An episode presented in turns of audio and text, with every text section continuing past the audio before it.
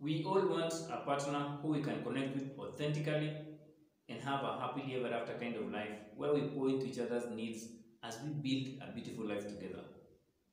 But for whatever reason, sometimes it does, not go as per the script. And where we thought was our shelter from life's storms and source of stability and support turns out to be a toxic environment and the source of the storm itself. The honeymoon is over. The respect and the support we were getting before is now gone.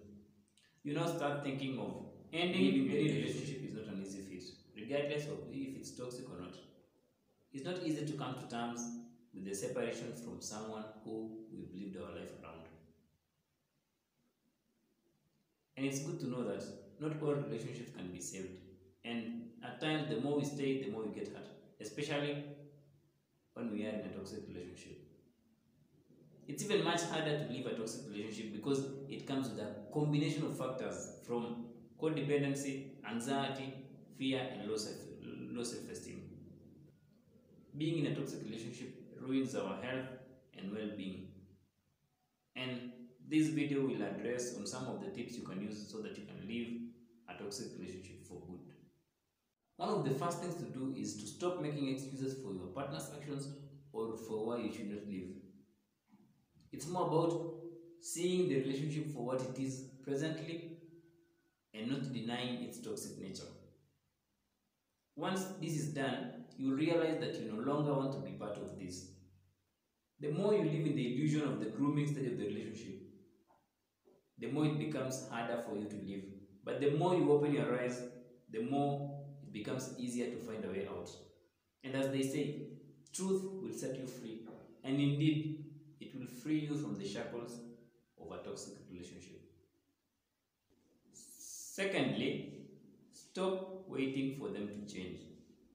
One of the biggest mistakes we make in a relationship is clinging on the hope that they will change. What we need to realize is this a person only changes if they are accountable to their actions and show the willingness to get help. And we all know toxic people are never accountable for their actions. In fact, accountability and toxic people is more like water and oil. They never mix.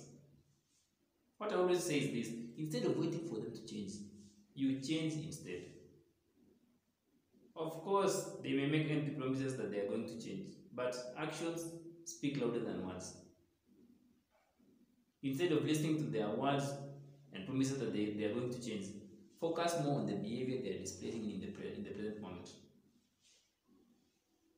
Irrespective of what we say to ourselves, some relationships cannot be fixed. It's also not your job to convince them or to fix them, as that's not within your locus of control. And true change only comes from within, and it can't be forced.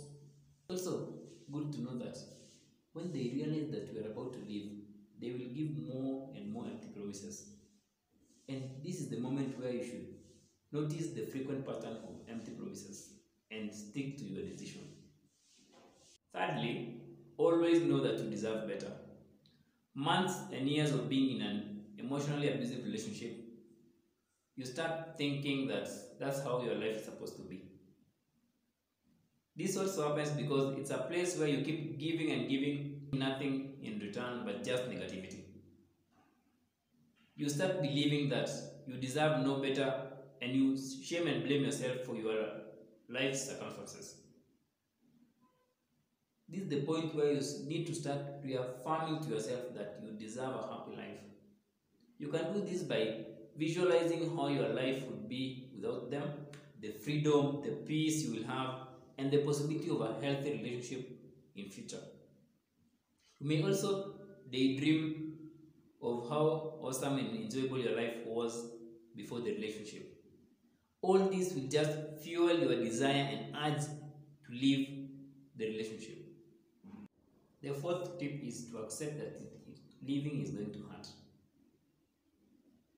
Detaching from someone you once loved is such a painful experience, and as I said in my past video, we experience the same negative emotions as when we lost a loved one.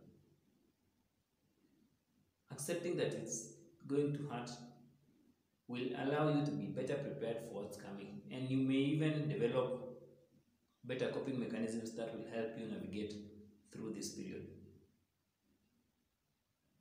Accepting the reality that's going to hurt will also allow you to soften up, and this will open the door to your own courage, compassion, and wisdom, which is needed when you are leaving a toxic relationship. The fifth tip is to come up with a detailed plan on how you are going to manage the transition. Leaving a toxic relationship when you are financially dependent on your partner can be quite challenging. So, a detailed plan is just like building a safety net of what you are going to need. This may involve saving up some money if you don't have enough savings already. It may also involve getting a job if you don't have one. And as we know that financial independence is just a very good way to carve out our freedom. The plan is the more it will reinforce the idea that you are going to make it through this, this moment. It's also good to know that if your partner has ever displayed signs of violence or has ever threatened you, keep the, keep the records and consider taking a restraining order against him to ensure your safety. One thing, one thing to keep in mind here is not to fall for the trap of over planning without taking action. Let the plan be just something secondary, but living be the main objective. The sixth tip is to build a support network you can rely on. Once you've decided it's time to leave the relationship, seek the necessary help from friends and family to help you execute the plan. They may offer you with material support, a place to stay, or even just emotional support. It's also good to be aware that some of our friends and family may be enablers of the abuse.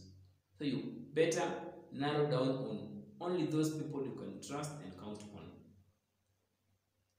Seeking professional help is also a great option as they will provide you with necessary guidance and keep you accountable on your actions. The seventh tip is to communicate less with your partner. Toxic people are so charming and cunning and they can easily blackmail you and lure you back in, especially when they feel that you are about to leave the relationship or you are drifting away from the relationship. The lesser you communicate with them, the more clarity you have on forging your way forward. You can do this by maintaining the conversation in the dry and boring level by not becoming so much involved in their future plans or also by not sharing your plans with them. This will slowly detach you from the relationship. This will also keep you away from the constant verbal abuse you experience when you communicate with them. Maintaining constant communication with them may also make you fall for the maybe illusion. Maybe it will work out, maybe I'm not giving enough, and this may kill your dream of ever leaving that relationship. Last tip is to focus on working on your self-esteem and self-care.